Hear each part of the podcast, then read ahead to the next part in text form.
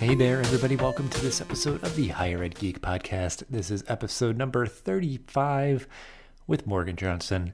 Uh, super cool episode. Uh, she is a huge Harry Potter fan uh, and a higher ed professional that works in a really unique organization. Uh, so we talk about that a bit and uh, just all the things that she's uh, consuming and all the things that are capturing her attention at this moment. A couple of podcasts and books and shows and all that good stuff. So definitely. Uh, really appreciate Morgan uh, sharing all that she did and uh, giving us some time here for the show. But yeah, just uh, enjoy this episode number 35 after this brief message from our sponsor. Hey there, listeners. It's an honor to have our good friends at SwiftKick be a sponsor of the podcast because I've seen their work firsthand and it's truly unlike any student leadership training I've experienced. They've been voted Best Student Leadership Program Unprecedented five times, so you know they must be doing something right. As a bonus for our listeners, SwiftKick is giving a $500 discount off their normal speaking fee if you mention Higher Ed Geek when you contact them. I highly recommend their trainings for your campus, as your students will be talking about it for months afterwards. It's really great stuff. Check them out, swiftkickhq.com, to learn more and let them know I sent you. Now, back to the show. Yeah, so uh, yeah, we'll get right to it here. Um, so I really appreciate you uh, making time for the podcast here. I know we've kind of uh, crossed paths, or I think been sort of uh, digitally in the same uh, spaces of sort of the uh, kind of higher ed geek spaces that exist online. So um, yeah, I'm excited to learn more about you and talk to you more. And um, yeah, we'll start out here as we always do. If you just want to introduce yourself and kind of uh, you know, a brief version of your professional journey and how you got to be where you are today. Yeah, absolutely. Uh, my name is Morgan Johnson, and I currently work at College Housing Northwest in Portland, Oregon, which is a not for profit organization that is a uh, private public partnership um, between Portland State University and Oregon State University, in which we do property management for uh, college students. And so, uh, I didn't exactly anticipate that this is where I'd end up when I went to college. Uh, I decided that when I was in middle school, I wanted to study graphic design. And so that's what I went and got my bachelor's degree in at uh, the University of Northern Iowa. Mm-hmm. While I was there, much like a lot of people who are in higher ed and student affairs, I was involved in a lot of stuff. um, I was an RA, a tour guide. Um, I worked with the Alumni Association.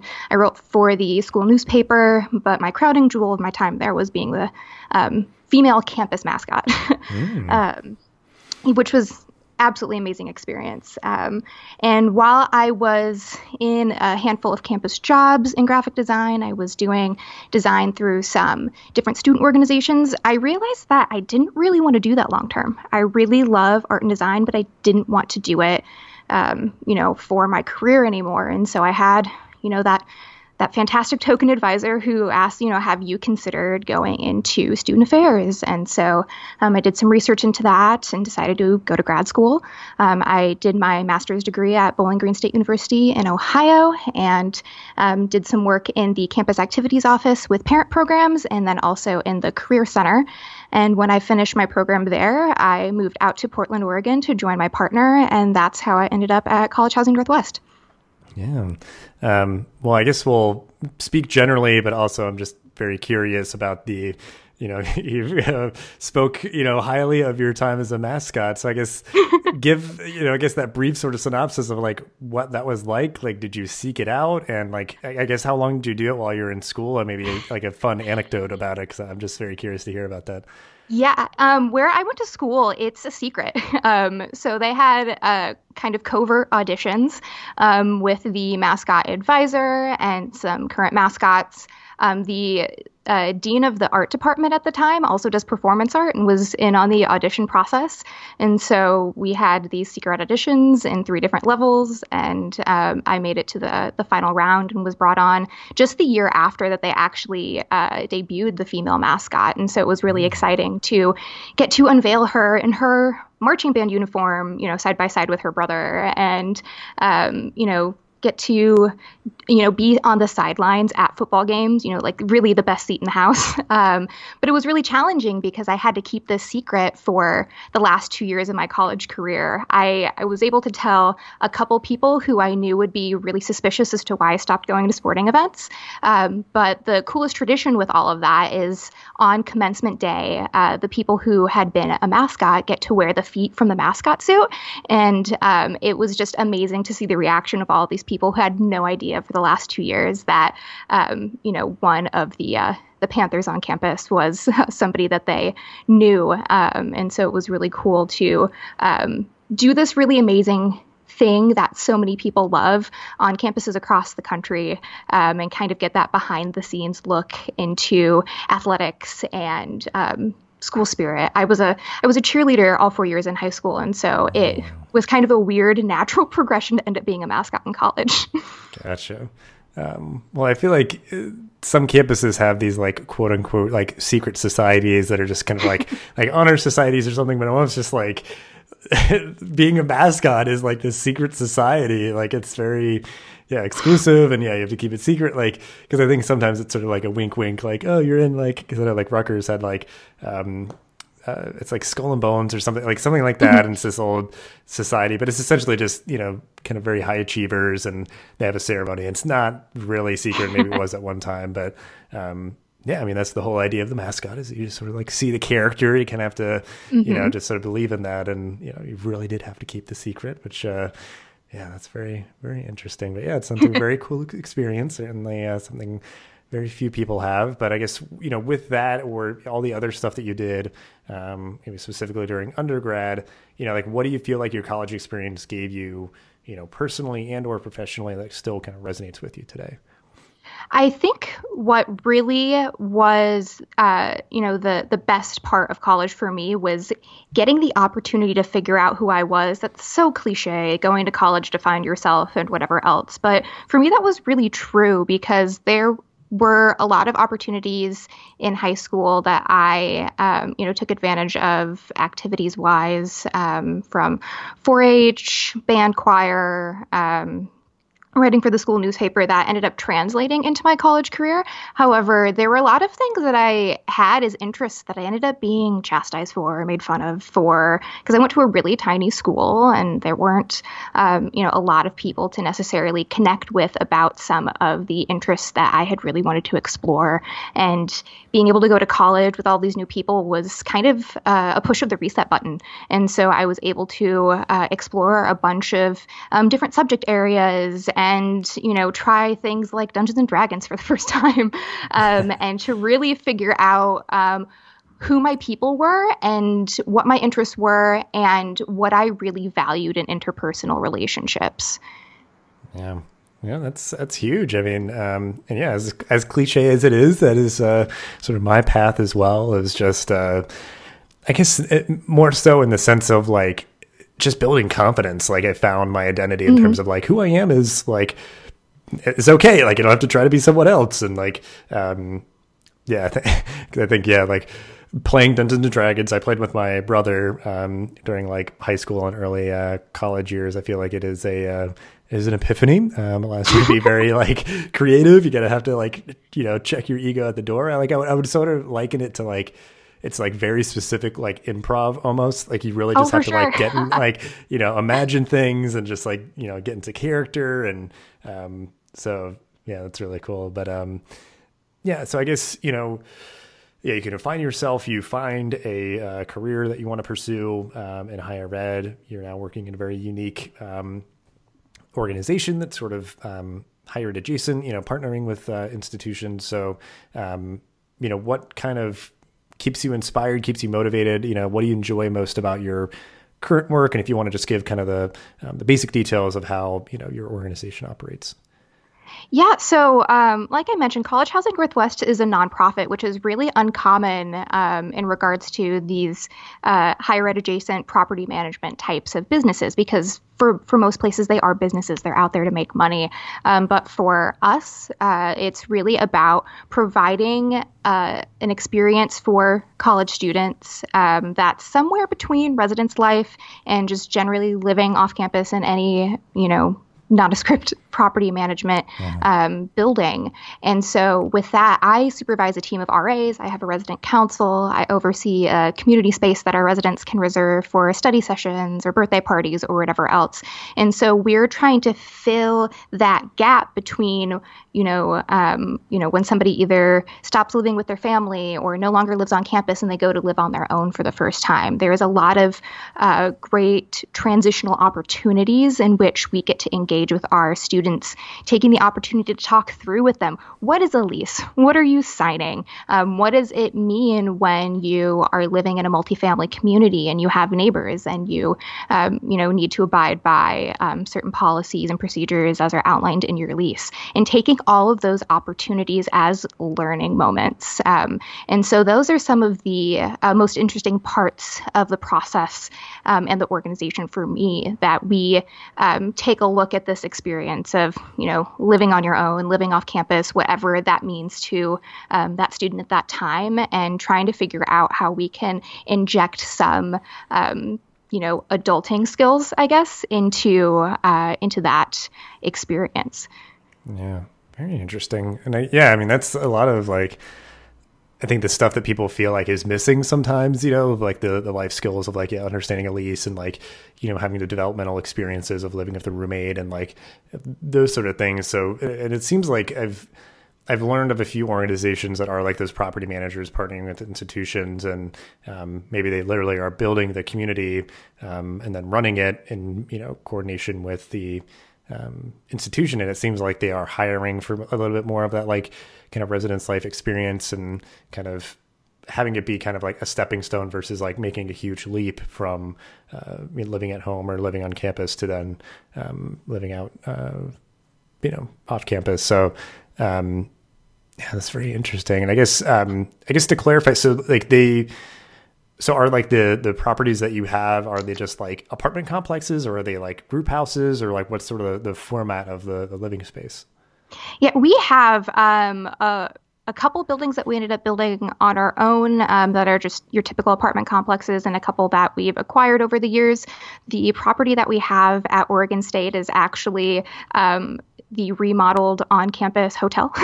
um, so uh, we uh, really look for spaces that are near campuses that would be an easy commute for students because we know that that commute time is valuable and um, yeah, it's it's all uh, your kind of standard apartment, anything from studio to two bedrooms. So if you want to live by yourself, that's great. Or if you want to have um, some roommates, split the cost of rent, um, and share those spaces, that's also an opportunity that our buildings provide. Mm, yeah, and I, I feel like I see that a lot too because it's like hotels are like if one becomes like vacant or something it's like a perfect residence hall. Like it's exactly. you know like it's kind of like almost built to that and you can you know tinker with it a little bit to you know kind of optimize it for our purposes but uh um yeah that's cool. When i guess something else i'm curious in terms of like the development part do you still do um like conduct processes or how does that kind of work? Like i guess how much of it is, if you had to sort of like equate like a ratio for the partnership with the institution like is it pretty like 50 50? Like, do the RAs technically work for the institution or like the organization? I guess some of those, like, I'm curious mm-hmm. how those kind of things work out. Yeah, by and large, we're uh, uh, independently owned and operated with a specific partnership um, with the institution. Uh, so um, for us, all of our RAs and other employees are employees of College Housing Northwest, um, and our conduct processes take uh, form in house. Um, we mm-hmm. don't um, partner with institutions in that way. In fact, we have to abide by um, you know everything that comes around FERPA, and in return, when campuses might be seeking information about students, we have to abide by landlord-tenant law and fair housing law, which can be an interesting um, you know line to to balance on.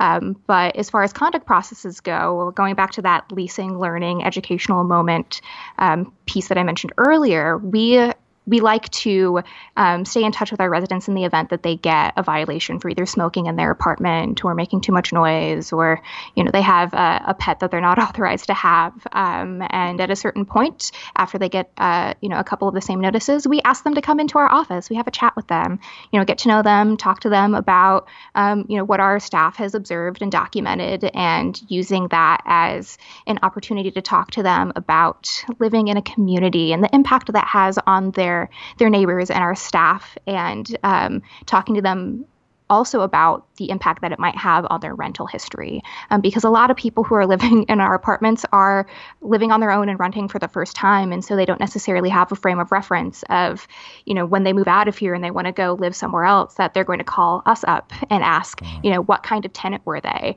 Um, you know, did they pay their rent on time? Were they quiet? Did they smoke? That kind of stuff. And using that conversation as an opportunity to help them think longer term in regards to their rental history. Yeah. Um, yeah, yeah, it's fascinating. Um, so to, we could talk, I guess, like the whole episode about that, but like, because yeah, I guess it's it's different too. Because I think some um, partnerships like that will, yeah, you know, it leans a little bit more where it's like it's university staff in the building, like student mm-hmm. staff. Mm-hmm. They do it still just like room and board, so it's just one lump sum or whatever. But like, it's it's good to have that. Yeah, like you have to pay a monthly rent and you have to, you know, live up to your you know leasing agreement and that sort of thing, like to where it's just taking a different shape because there is obviously like a student code of mm. conduct and like student handbook. It's the same idea of like you have kind of agreed to these uh, rules and all that. But I think it, you know it takes that sort of uh, form and shape of what the student would experience as they are you know graduating and you know moving to a place to to live while they work. Um, mm-hmm.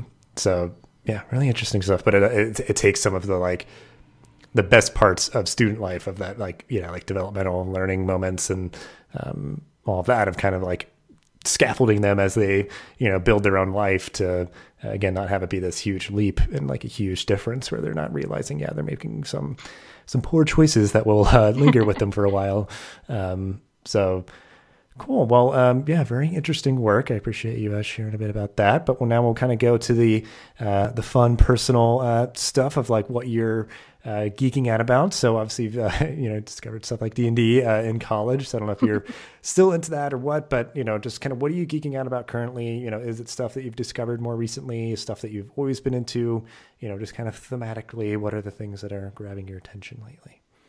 Um, I have been a huge Harry Potter fan since I was in fifth grade. At this point, uh, I've had more of my life with Harry Potter in it than I have had without it. Mm. I've been to Harry Potter conventions. Uh, my partner and I went to see the play in London last year, and we're going to see it on Broadway in a couple months. Um, I did uh, some of my first cosplaying this last year at uh, Rose City Comic Con here in Portland as Dolores Umbridge, uh, which was a blast. um, and so I'm, uh, you know, putting my my feet into the cosplaying waters a little bit as a result of that.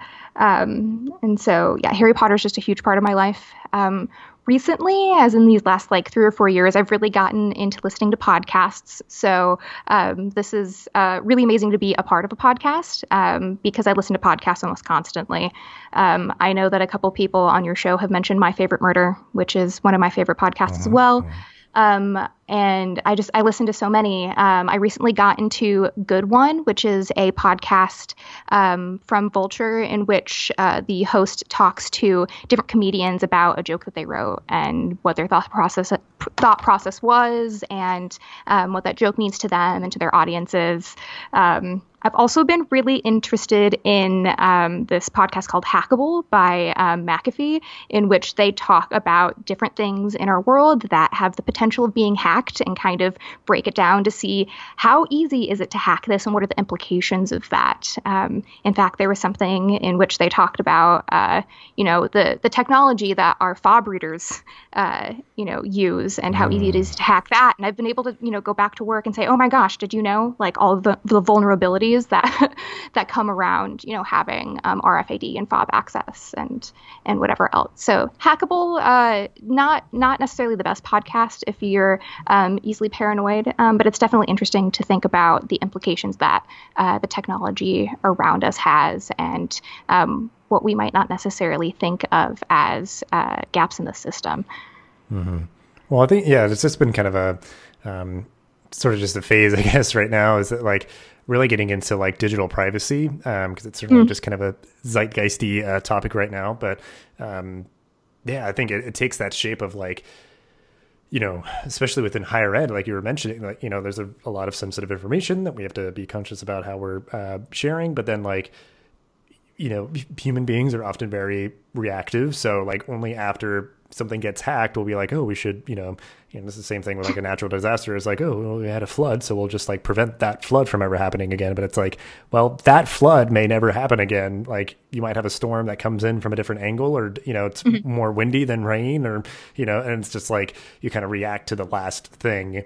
And I can imagine, and like getting hacked, you react to the last thing. Mm-hmm. But if you're like yeah, kind of geeking out about like, oh, interesting. Yeah, like fobs. Like I didn't think of that, but yeah, that's certainly a vulnerability of like, you know, if you like like a I'm sure they might talk about like you know uh, ATM card readers, like mm-hmm. things that can like clone and like duplicate the information, or like they pull it out. It's like if somebody's beeping in, like it's it's attached to a profile that does have other information sort of associated with it, even though it's just this simple like, okay, you know id number whatever like do you have access to this th- you know like it's a simple transaction that kind of happens when you beep but it does you know i'm sure like if you kind of breach something it you know it's probably going to be bad news so um yeah it's like cool to kind of like I mean, I didn't even know that podcast exists, but that's good on them to, you know, kind of uh, talk about that stuff. And yeah, probably a lot of different, you know, relevance to different kind of people, whether it's, you know, higher ed or somewhere else. So that is a good recommendation. I might uh,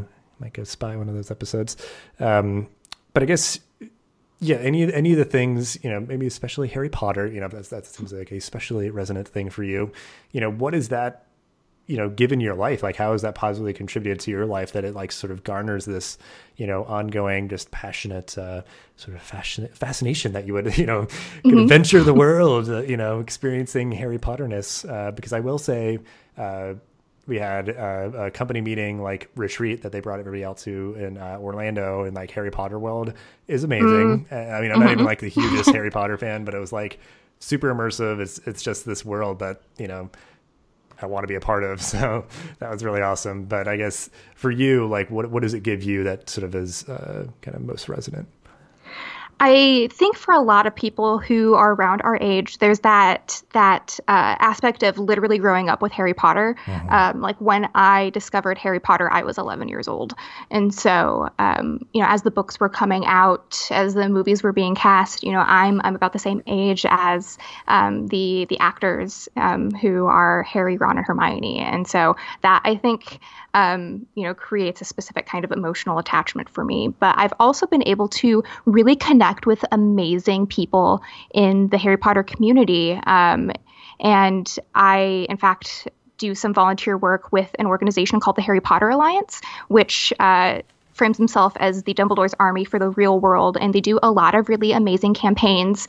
Um, they've been doing a lot of great work for the LGBT community. Um, they've been petitioning Warner Brothers to do, th- you know, things like um, sell fair trade chocolate because of the um, issues with non fair trade uh, chocolate and um, the working conditions of the uh, the people who um, you know manufacture that. And so it's been really amazing to connect this fandom with um, some really positive not for profit work. Um, there's a local Portland chapter, and there are chapters all around the world.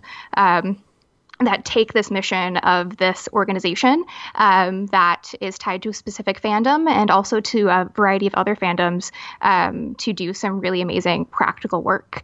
Um, so, this community that I've been able to build, and then also um, this uh, way that I never would have imagined um, that fandom could give back to our world, have just been so rewarding to engage with through the Harry Potter community. Mm. Yeah.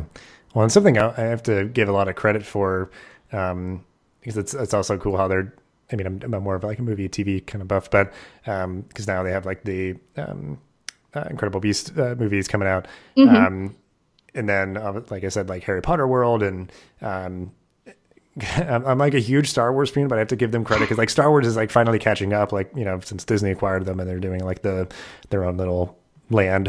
Um, mm-hmm. It's just like I think they've just garnered so much appreciation again for that world that they've created that it does create these deep connections. And um, I think what they're starting to get better at, I guess, is sometimes like the representation, but like it, it has, you know, with like Dumbledore as this like chief character that I think like was one of those first times for me, like in a you know, the geeky interest, it was just sort of blindsided, like, oh yeah, like Dumbledore's gay, just like, like, oh what, like, you know, and, and I think they're, they're still kind of working on it. I know that some people are having an issue with like, you know how he's represented in the Incredible Beast movies, but mm-hmm. like just the idea that like it was you know doing that sort of thing and like at the very least the world that they've created and sort of the themes and stuff is just I don't know I, I think again Star Wars is kind of catching up now that they're kind of resetting with these uh, newer movies, but um, yeah, it's amazing. Yeah, because it's just one of those things that like yeah like people will really get into and it's great that they're kind of channeling that energy into good ways through um, that organization. So we'll definitely uh, link out to them to have folks check out. But um, so I guess kind of you know in this geeky theme, uh, if there's anything um, you mentioned a couple podcasts, we'll definitely link out to those too. But um, anything that you are reading, watching, and or listening to that you want to name drop, so we can uh, include it in the show notes. Yeah, um, I'm currently reading I'll Be Gone in the Dark by Michelle McNamara, which is the uh, book about the Golden State Killer that she was working on um, when she died. And so her husband, uh, comedian Patton Oswalt, um, and a couple other um, true crime researchers that she had been working with assembled the book that she was working on. Um, and I had purchased it before um, the uh, suspected uh, killer was caught uh, mm. about a month or so ago, and so I'm I'm slowly working my way through that, and it's absolutely a fascinating read for anybody who's interested in true crime. Um, but I also watch a lot of television. My goodness, I watch a lot of television. Um, so recently, my favorite shows have been Silicon Valley, um, which is just absolutely hilarious. Um, and similarly on HBO, I loved, loved, loved the first season of Barry. Um, Bill Hader is a hitman who ends up going to acting classes, and it's such a bizarre and absurd premise. And the season finale was one of the best season finales on television I've ever seen. Um, but speaking about a season finale, uh, or really a, a, series finale that I can't stop thinking about, um, The Americans wrapped up just a couple weeks ago, and the series finale of that show was absolutely phenomenal. Um, it's a show about a family living in Washington, D.C., um, who are uh, Russian. Uh, spies during the Cold War, and um, it the series goes through their life, um, you know, trying to make a normal life as Americans, but also having this the secret double life in which they're trying to gain information about, um, you know, what the American government is doing, so they can share that with their their home country. And uh, the the final season was just so good. I highly, highly recommend it. Oh. Yeah, I've heard good things. I think uh, sometimes it's like knowing that the like whole book is complete kind of of like the TV show. I could be like, okay, yeah, now I can like just go through it all and know I can just sort of like uh I guess not have to wait too long uh for new episodes. It's all just there. But um yeah, that's all uh all good stuff. And um yeah, I guess uh yeah, we'll just wrap up the episode uh as we always do, just some of the things or thing uh, that you are looking forward to in your job, life, and or the world. So I am just a few weeks out from starting RA training. So I have a group of five RAs that'll be starting the first week in July. So I'm really excited about that. Um, outside of that, I'm really pumped for a couple of movies that are coming out soon. Won't You Be My Neighbor? The Mr. Rogers documentary comes out this next week, as well as the uh, Incredible sequel. The Incredibles is my favorite Pixar movie, and I've been waiting for so long to get this incredible sequel, and I'm so excited uh, to finally be able to see it. Yeah, yeah. I booked my tickets a while ago. I'm excited for uh, for it too, and um, yeah, I mean those those are two. Uh, I, I, assume just very heartwarming movies, just nice positive vibes, and mm-hmm. um, yeah, I think uh, that's what I like about. Uh, I mean, I guess it's getting a bit more spread out, but just having like a good movie to look forward to to see in the theaters, like that's uh, that's the best. So, um, yeah, I guess we will uh, we'll wrap it up there. Appreciate you sharing all that you did and everything that we mentioned uh, that I can find. We'll link out to. But um, yeah, just really awesome stuff, and uh, I really appreciate your time. And just have a uh, good rest of your week. Yeah, thank you so much, Dustin. You as well. This podcast is a proud member of the Connect EDU Podcast Network, bringing together diverse voices and thoughtful discussions to the higher ed community. Check us out online at connectedu.network or on Twitter at connectedu pod. Thank you so much for listening to this episode of the podcast. Please rate, review, and subscribe so you'll never miss an episode. Thanks again for listening, and I'll see you in the next episode of the Higher Ed Geek podcast.